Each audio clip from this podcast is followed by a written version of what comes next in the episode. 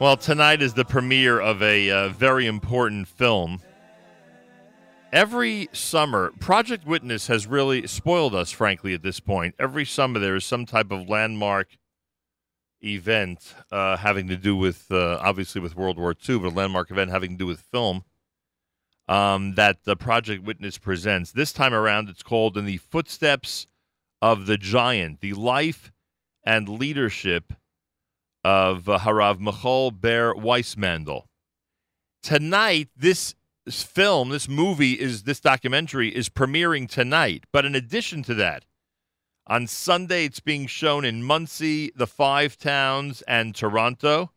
Monday it's being shown in Flatbush. Tuesday of next week in Lakewood. Wednesday, a week from today, in Borough Park, the Catskills, and Baltimore and Thursday, August 8th in Chicago. The founder of Project Witness um, is, uh, of course, Mrs. Ruth Lichtenstein, who has been with us before. Mrs. Lichtenstein, welcome back to JM in the AM.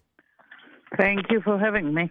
A pleasure. And uh, Guy Orman, who is the uh, who is the producer and director of the film and has joined us before on these landmark projects. He's with us live via telephone. Guy, welcome to the show. Thank you so much. Great to be back. Mrs. Lichtenstein, where is this premiere happening tonight? At the Williamsburg Hotel. Uh, we had uh, to relocate uh, to a larger venue due Ah. to uh, a very popular, you know, demand. Yeah, basically because of the size of the crowd that you're expecting. And uh, Mhm. a- and why this? You know, you've you've done a lot of documentaries, and Project Witness has been behind a lot of unbelievable stories, stories where you've really educated us on topics that we did not know about the Shoah. Uh, what led to doing this one, the life and leadership of Rav Michal Ber Weissmandel? Um, it uh, has been already 75 years uh, since uh, the destruction of uh, uh, the remains of the Jewish community in Slovakia. Rabbi Weissmandel uh, was a leader. He was a Rosh Yeshiva. He was an underground leader. He was a giant. And we really did not feel that he got enough of a recognition for what he has done, and we do not feel that the younger generation knows enough about him, and there is much to learn from him and from his, you know, life and leadership. I could just imagine the lessons that one can learn from his leadership. Uh, Guy, how long does this take? You're you're given this assignment, and how many months later is the film complete? Oh, we started last week, and you know we work by miracles. um, it's a process, you know. This is a process. Uh, you know, for sure about a six month process, if not longer, sometimes. And of course, one has to suspect that the that many of the first account um, uh, stories or testimonies, although of course this is not a trial, but you get my point, uh, that you wish were available at this point in 2019 are not available, right? Correct. Yeah, it's it's definitely more of a challenge now than it ever has been in terms of getting, uh, you know, good, you know, true testimony about Rabbi Weissmandel, for example. You know, we we have interviews in the film footage going back to 1978 from Claude Lanzmann. I don't know if you know the name. Sure the one do. Made the, The show off the famous film, yeah. film, The Shoah, right? Yeah. But he actually interviewed a lot of people about Rabbi Weissmandel and the working group, and we we you know got permission and we used a lot of that footage. And we did, um, you know, over the years we've interviewed people. Plus, we did, you know, we did some interviews now also. But yeah, it's definitely a challenge. Yeah, first-hand accounts are getting challenging, and uh, you have to work around that. That's for sure. Does Rabbi Weissmandel Guy have living relatives? Yes, he does. Uh, Did they did they help you? Did they help you at all in this? Yeah, sure. His he has a son in, in Monsey who's a Rav, and he was very helpful um, in his time and, and giving us, uh, you know, some advice and some some contacts and, and also some um, never seen before uh, video film clips of his father that he got.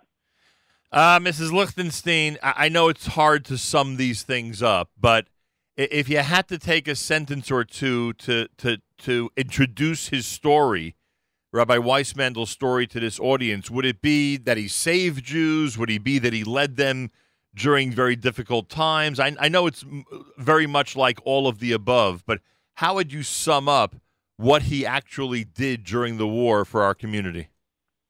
I would say that he never stopped trying to save Jewish lives um, from 1938, when very few people realized what is coming up, up till the last moment in uh, the end of the summer of 1944.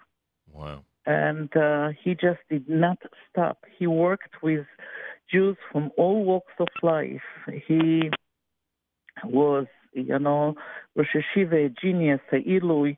You could have called him, uh, you know, in every um, way to describe what the man was, but at the same time, he knows that when time had come and now we have to do something to save Jews, and it was much more than something, he did not stop.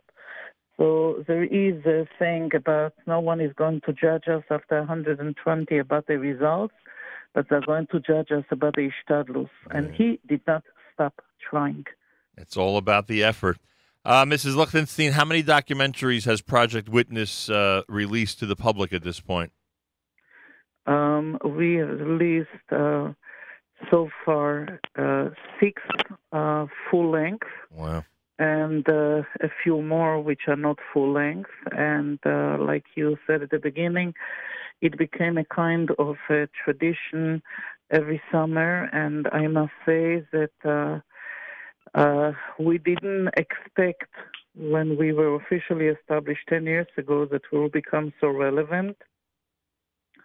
But taking into consideration the very unfortunate fact that we have fewer and fewer survivors around us, taking into consideration the fact that we would like to sweep under the carpet about rise of anti-Semitism, not only in Europe but in here in America, it just obligates us more and makes our mission stronger. Well said.